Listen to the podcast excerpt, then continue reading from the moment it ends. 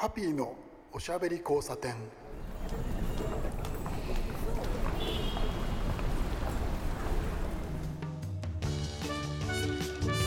こんばんは。ハッピーこと飯塚敦です。今夜も聞いてくださってありがとうございます、えー全国的にということではありますけれど特に東京大変なことになっております、えー毎日4000人から5000人という数字が、えー出てしまっている感染者ですけれどなかなかこれはですね、えー番組の方でも意識をせざるを得ない、えーそういうところに、えたどり着いたというか、えたどり着いてしまったというか、えですね、えゲストさんをですねお呼びするのをちょっとはばかられちゃうんですよ。このデジタルキッチン、え東京秋葉原岩本町にあるデジタルキッチンですけどここはですね非常にあの環境が良い、えー東京都のですねあの例の、えー飲食店用のレインボーマークここも認定を受けていて、えーもちろん飲食店ではないんですけれど、えー完全にやってるよというお墨付きをもらっております。でスタジオ結構広いですしそんなに人数をあの入れたりしないので安全にやらせてもらってて、え大丈夫なんですけどただですねゲストさんをお呼びしてしまうというのはですね間に公共の交通機関を使ったりとかされてしまうとやはりちょっとあのねせっかく来てくれてる方がね何かあったらばちょっと大変だなという気持ちに、ね、なってしまうんですよ。それで、えー残念ながら、えっとですね、前回もあの、え5週間頑張って僕一人で喋りましたけれどまたねあれが復活ということで、えーしばらくの間うんどれくらいかな状況を見ながらでありますけれど、え一人語りの回、えーまた復活です、えー今回でえっとですね前回5回5週、えーお付き合いいただいたんで今回6回目の一人語り、えースタートです。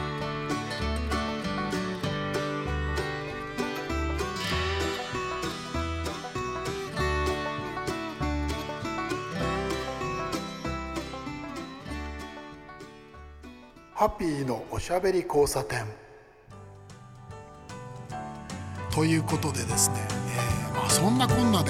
なかなかやっぱりその、えー収まる気配がないというよりも、えーオリンピックを超えてもっとすごくなっちゃったなということでですね胸が痛いんですけれど、えまあ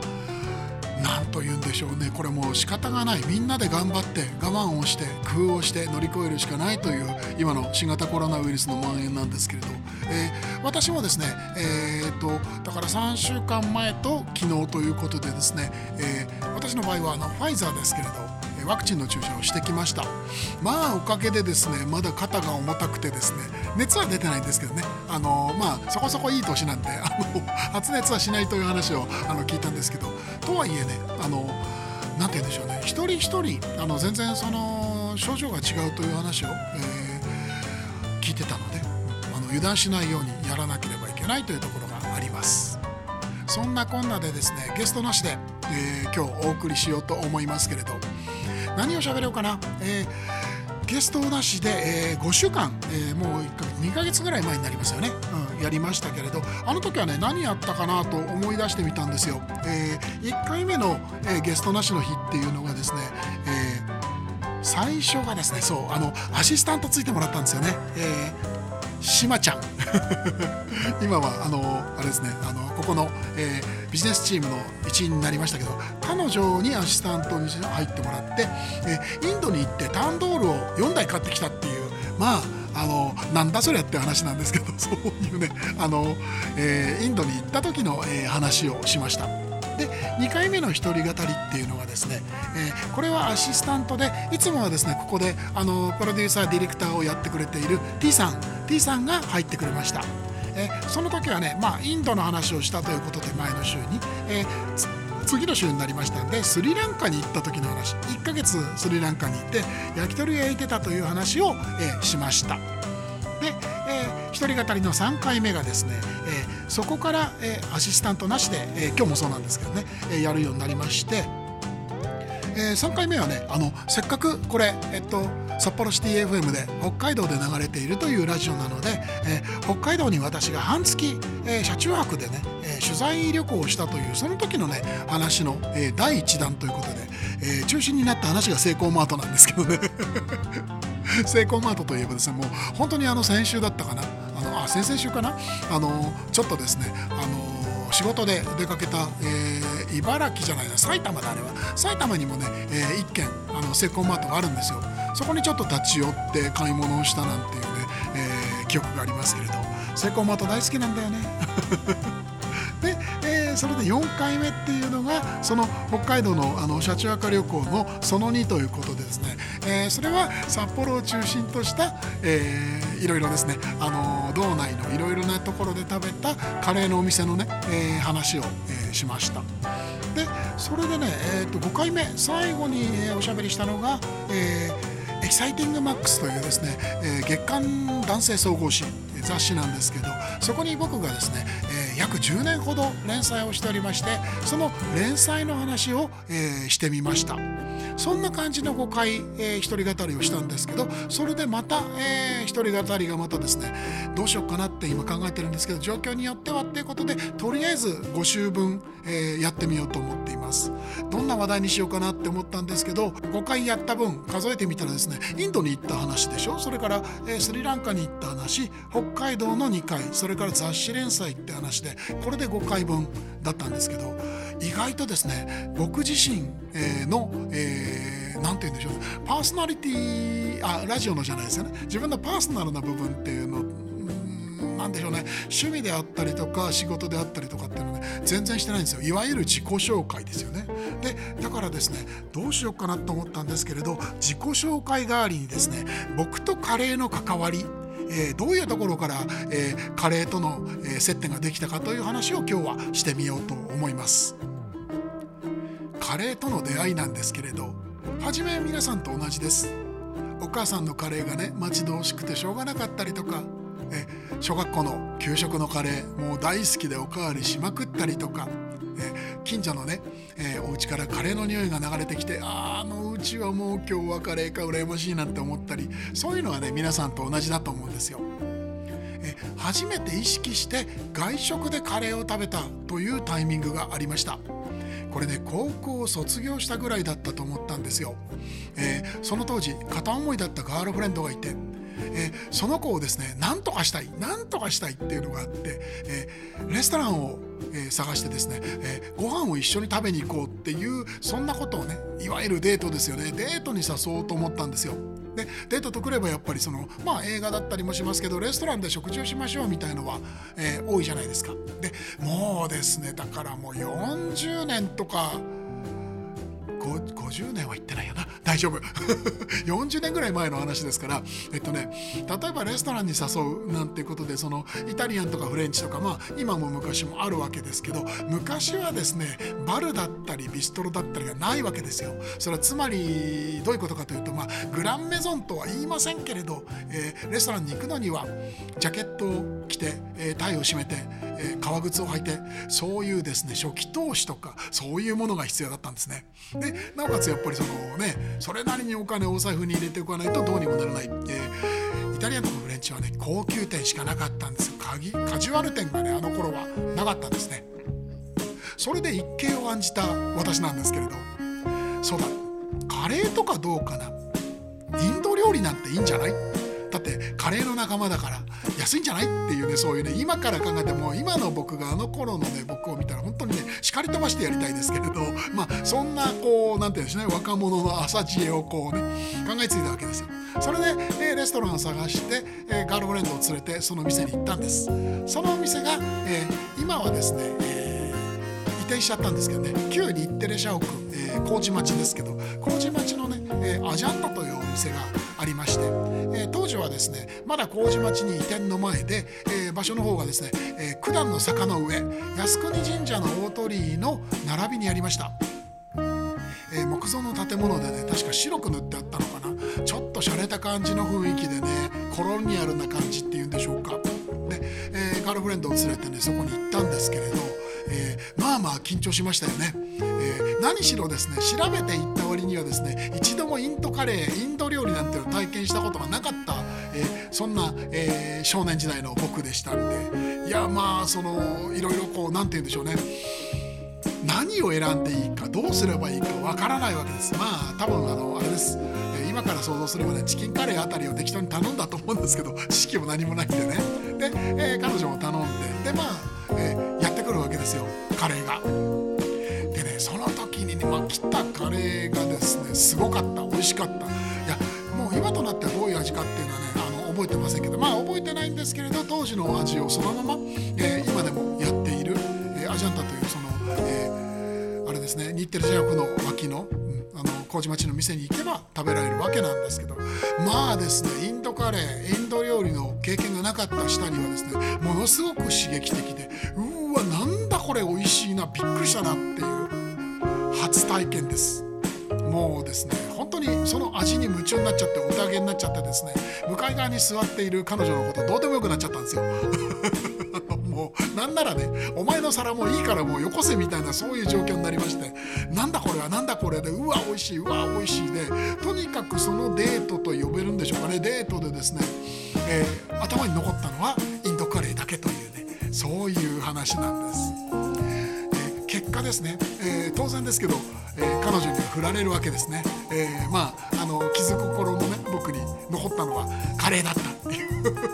そういう出会いだったんですよ。話なんですけれど、まあ、当時、えー、40年近く前ですけど東京にインドレストランってそうですね20軒なんてなかったんじゃないかなそういう時代だったんですよ。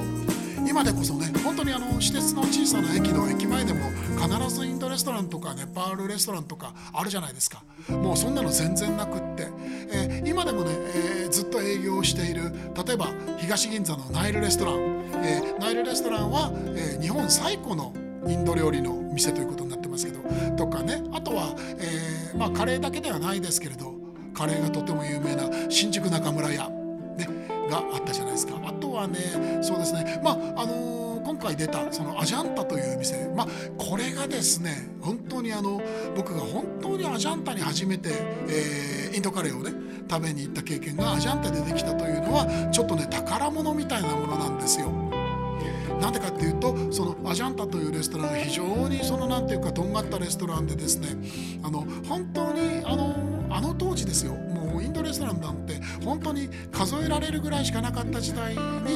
えすごくねあの現地の味を大事にして、えー、すごくお客様たくさん来てにぎわっていてもちろんインドインドの、ね、本国の方も来ますしハイカラな人たちとんがった人たちも来ているしあとは、えーと、ヨーロッパの外国人なんかも、えー、結構来てたんですね。考えるにそのねあのカレーインドカレーインド料理っていうのを知ってるヨーロッパの人って、えー、イギリス人が多かったんでイギリスの人なんかもねあの当時その横にあの座っていたあの金髪の外人さんはイギリス人だったんじゃないかななんてことを今思い出したりしますけれどそんな感じでですねまあ彼女はいなくなったけれどカレーが残った僕ですよ それから夢中になりまして本当に通ったねすごく通いました。ね、その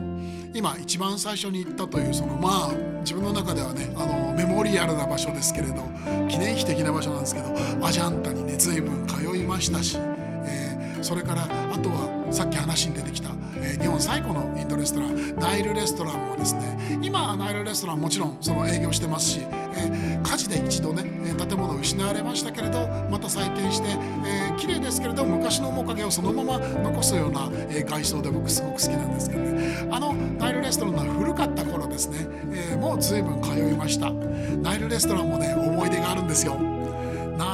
ストランはですね本当にお小遣いを貯めては通ったんですけど入り口のね扉が確かね紫色だったんじゃないかな。ガラスの紫色のほら昔のね、えー、地方のスナックの入り口みたいな。よしみ君怒んないでね。あのナイルよしみさんに怒られちゃいますこんなこと言うと、えー、そういう感じのね雰囲気のあるお店で。で店内に入るとねあのテーブルがえっ、とねあれはななんて言ったらいいんだろう。あの表面にねえっ、と、えプラスチックの加工がしてあってですねそこにあの日本とインドの架け橋みたいなことをですね大きく書いてあるテーブルが、え置いてあっていくつも。でそこでカレーを僕は食べるわけなんですよ。でまあまあやっぱりナイルレストランも、素晴らしく美味しくって皆さんもご存知のえムルギーランチというえムルギーっていうのはあのヒンディー語で、え鳥のことですけどね、えー、鶏ですね、えー、チキンカレーのことですけどね。あれをやっぱり勧められては食べてたんですけれど、である日ねナイルレストランに、えー、カレーをね食べに行った時に、え相席って言われて「あいいですよ」って言って座った席っていうのがあったんですけど座ってびっくり。えっとね長い顎ひげを生やした白いね長い顎ひげを生やしたインドの人が座ってるんですよ。うわーってビビるわけですよ。ねあの10代そこそこ20代の若者があのあまり慣れていないインドレストランで隣がインド人っていうね結構こういうね今みたいな時代だったらまあそういうことも別にあるよねなんて言って流しちゃうんでしょうけどまあ当時はちょっとびっくりですね。街中を外国人が歩いてるなんていうのは珍しいものだったんでそれもしかもねひげひげの長いインドの人うわーどうしようみたいな感じででまあその僕のカレーが来て食べるわけなんですけどそうするとですねそのインド人が急にですね日本語だったんですけど「混ぜなさい」って言うんですよ。ーランチを知ってる人はねあのあれを混ぜて食べるという話は、えー、有名なので知ってると思うんですけど、えー、ムルギランチはですね、えー、ご飯に、えー、カレーソースがかかっていてその上に、えー、チキンレッグですね。丸々1本のチキンレッグが乗ってあとはマッシュドポテトとキャベツが乗ってるんですよ。それをねあのチキンレッグの骨を、えー、ウェイターさんが外してくれるんですよね。その場でフォークを使ってススッと。上手でね見惚れちゃうんですけれど。でその後によく混ぜて食べてねって言われるんですよ。でそれだったわけなんですけど最初はだからそのウェイターさんがそれやってくれれば僕も別に驚きはしなかったんですけどそこのヒゲねあのヒゲのインドの老人が、うん、僕が食べようとしたらそうじゃないって言って混ぜなさいって急にあのあれなんですよ。あのフォークをあの僕のフォークを取り上げてあの骨外して混ぜ始めてえー、何すんだこいつはって思ったわけなんですけれどけれどこれね本当にあの20年とか30年してあのまあこんなあの日々をね送る、まあ、こんなってあの毎日カレーを食べるという日々なんですけど。あのこんな風になった、えーと、プロとしてねあの文章書きのプロとして、えー、食事をしてその感想を書くという仕事をしてこういう立場になって、えー、相変わらずのいるレストランには定期的に通ってるんですけれどある日行ってですね、えー、ナイルレストランの3代目、えー、GM ナイルさんの息子さんのナイルよしみさん仲良くさせていただいてるんですけれど、えー、よしみさんとね、あのー、おしゃべりしてたんですよご飯食べながら。であのー、こんなことがね昔あったんだよって話をしたら「あそれ多分うちのじいちゃんだ」って言われたんですよ。あれを聞いた時のあの衝撃ででナイルよしみさんのおじいさんっていうのは、えー、AM ナイルさんという方です、えー、ナイルレストランの創始者なんですけれど、えー、インドのですね、え第二次世界大戦の時のインドの独立運動の、え先頭に立って、え活動していた方なんですよね。その出てくるそういう人なんですよ。そういう人がそのまあ、あの最後日本でね、えー、終戦を迎えて、えー、じゃあインドレストランをやろうかって言って、えー、奥様が、えー、AM ナイルさんの、えー、奥様が日本人の女性なんですけれど、えー、そうやって2人でね始めたレストランっていう話で直接歴史につながっている人でなおかつ僕の若かった頃のうっすらした記憶の中に会話をした、えー、記憶があるというねでそれが話を聞いたらば歴史上の人物だったなかなかこんな体験はですねできるもんじゃないわけですよ。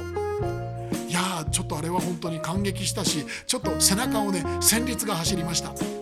僕カレーがすごく好きだっていう話をいつもしますしあとはその別にカレーライスだけじゃなくってね、えー、今出たインドの、えー、インド料理としてのカレーとかあとはスリランカ料理、えー、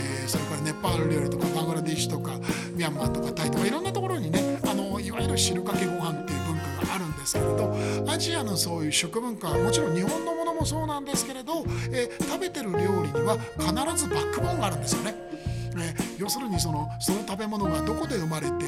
どういう環境で生まれてどういう理由でその食材が使われていてどうしてそのスパイオツスを使って辛くしたのかみたいな全て理由があるんですね。えー、その理由っていうのがその土地にね、あの生えている、えー、まあ、その産地だったりするわけですね、えー、野菜だったり。それからあとは、えお肉もね地域によって、え鉱山地帯、えー、険しい、えー、それで痩せた土地なんかではあの鳥は育てられるけど四つ足は育てられない、えー、とか。あとは牛は食べるけれど、えやっぱり標高が高いから牛を飼えないのでヤギを食べるとか。あとはまあ、えそれがあの地域的なものですよね。あとは宗教的なもの、え牛を食べられないとかあとは豚は、えー、汚いものだから食べちゃいけないとかってそういう教えがある宗教っていう、えー、まず地域のレイヤーでしょ、え、宗教のレイヤーですよね。あとはそれ国境があったりとかそれから経済的な問題があったりそういうねたくさんのレイヤーが、えバックボーンにあってで、えカレーのこと、えその土地の料理のことをいろいろ調べていると、え食の料理の、え話とか、えそういう話ではなくなってきて、え人文学だったりとか歴史地理だったりになってくるんですよ。こういうのがねすごく面白くて僕は、えー、いろいろとねあのカレーを食べてはいろいろな考察をするそういうのが好きになりましたそれのねきっかけになったのがやっぱりそのアジャンタでありナイルレストランなんですよね。他にもねいろいろ食べ歩きましたねあの頃えっとねなんだっけな御徒町ですね、え、確かね名前はジンナーという名前だったと思うんですけどあのアメ横の、えー、高架下ありますよね。あの高架下の2階にですね天井が低いですね。インド料理のレストランがあってそこがえらく美味しかったんですよね。あそこずいぶん通いましたよね。あとはねどこに通ったかな。本当にあのいろいろなお店にねあの足を運んで最初はいろいろその食べていってとにかく一番最初の何ていうかねあの頭ぶったたかれたのがインド理だったのでインド料理のレストランにねあの足しげく通うようになったんですけどだんだんそれが広がってきてネパール料理どういうものだろうとかスリランカ料理って食べたことないけど、えー、東京にあるんだっけって調べてみたりとか。で当時はね、えー、もう20年以上前っていうことはイコールインターネット前夜だったんですよ。でその頃インターネットがないわけで検索で探すわけにはいかないんですよね。どうしたかっていうと、えー、いわゆるですね街歩き雑誌だったんですね。えー、今はもう本当にそういう雑誌が少なくなってしまいましたけれどあの当時で言うとピアです、えー、ピアという雑誌、えー、あれですね。映画のねあの、あれですね。えっと期間だったりとかやってる劇場だったりとかを案内するのがメインだったかな、えー、映画と演劇がメインであとはその、えー、地域情報なんて載せてたピアそれからえっとね「アングル」という雑誌があってこれが僕一番見てた雑誌ですね。あとは「シティロード」という雑誌もありました。いわゆる今でいうところの例えばそのオズマガジンだったりとか東京ウォーカーだったりとか、えー、そういう何て言うんでしょうね。あの地域誌みたいなのあるじゃないですか、えー、シティマガジン的なものですよね。シティマガジンっていうとねポパイになっちゃうんですけどねまあそういう感じでですねガイドの、えー、本雑誌を買ってそれを見てあとは、えー食べ歩きの友達がねできたりとかそれからあとはその、えタクシーの運転手さんとかあとはあれですねあの新聞、えー、新聞のねタブロイド版なんかの裏側にエッチな記事の横にですね食べ物関係の記事が必ず載ってるんですよ。でそういうのを切り取りしたりとかね本当に地道なで いろいろなお店を知っては食べ歩きに行ったりとかねしてましたね。でだんだんねそういう雑誌とかを見ているとインド料理だけじゃなくってカレーライスの美味しい店とか面白い店がねだんだんだんだん見えてくるんですよ。それでじゃあだったらば行ってみようかっていうことで例えばですね、えー、御徒町の栄屋だったかな待ち時間0分って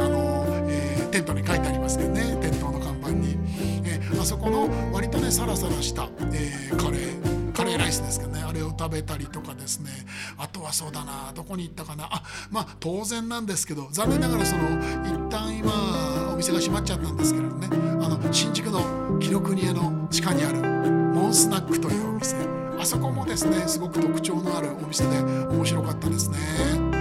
あとはねチェーン店で言えば、えー、まだまだねここ一番屋がそれほどじゃなかった時期。まあその何て言うんでしょうね。あのココイチがあったないっていうのは別にしておいて好きだったのが、えー、20代の半ばぐらいかな、えー、仕事でよくあの笹塚とか幡ヶ谷とかそこら辺に行ってたんですけど、えー、当然京王線といえばですね C&C じゃないですか、え、チェーンでいうと僕は C&C がとても好きなんですけど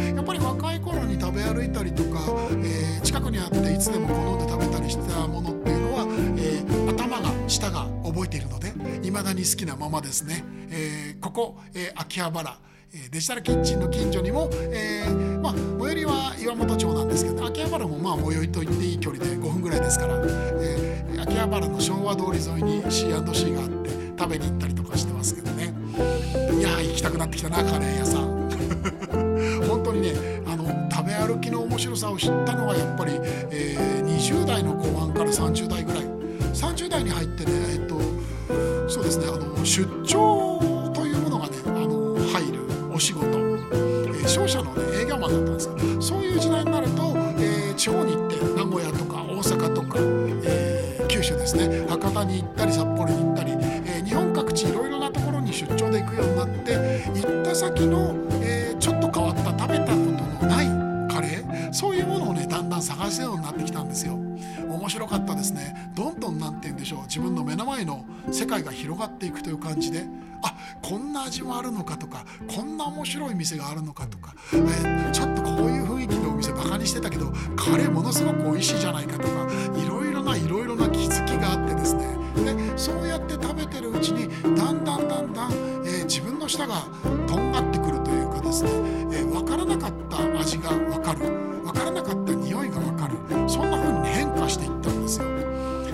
変化っていうのを例えば本当にあの10年単位ぐらいで本当にずっと40年食べ続けてるような、えー、人間なので自分のね舌の変化が分かるんですよね。あれ？前知らなかった分からなかったこの味って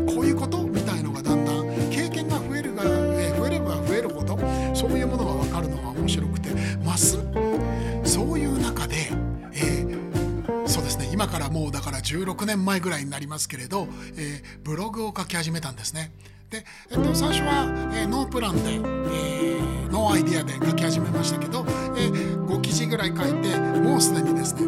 カレーのことばっかり書くようになっちゃったんですよ。それでカレーブログっていうことでずっと続けてきてある日ね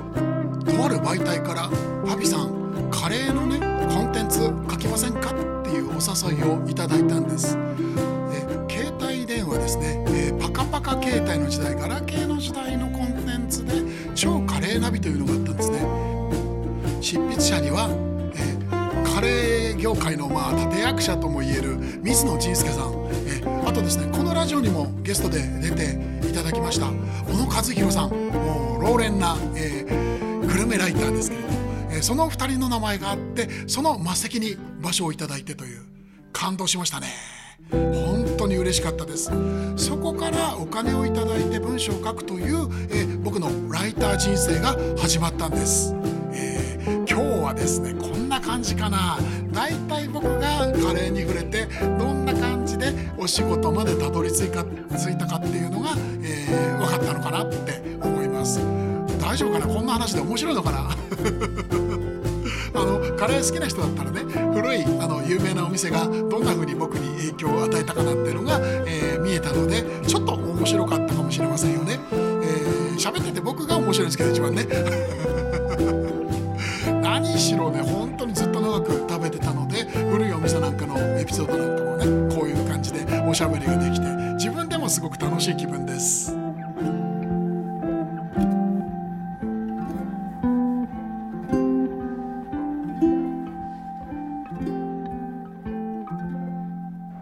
ピーのおしゃべり交差点。はいそんなこんなでですねまた30分一人で喋っちゃいました。一人語りもまあまあなんというかあの僕は割と好きなので喋れちゃったりするんですけどね。でもねやっぱりね誰かアシスタントついてくれると嬉しいな。またしまちゃんお願いしようかな。なんてことを考えてるんですけれど、えー、こんな感じでですね僕のカレーライフは、えー、大体そうですね。まあ具体的というかその食べ歩きという形でやってるのはもう25年ぐらいかな。もうちょっとかな。30年ぐらいかな、えー、ずっとやってて。で、えー、文章として残し始めたっていうのが、まあ、ブログが1617年前ですからそれくらい。でライター歴っていうのがだからその間で、えー、いろいろやるようになった。10もう34年経ってるのかな。そんな感じなんですよ。えー、さて自分のことばっかり喋ってしまった30分です。お付き合いいただいてありがとうございました。そろそろ皆さんおやすみくださいね。お相手はハピーこと飯塚敦でした。おやすみなさい。那么。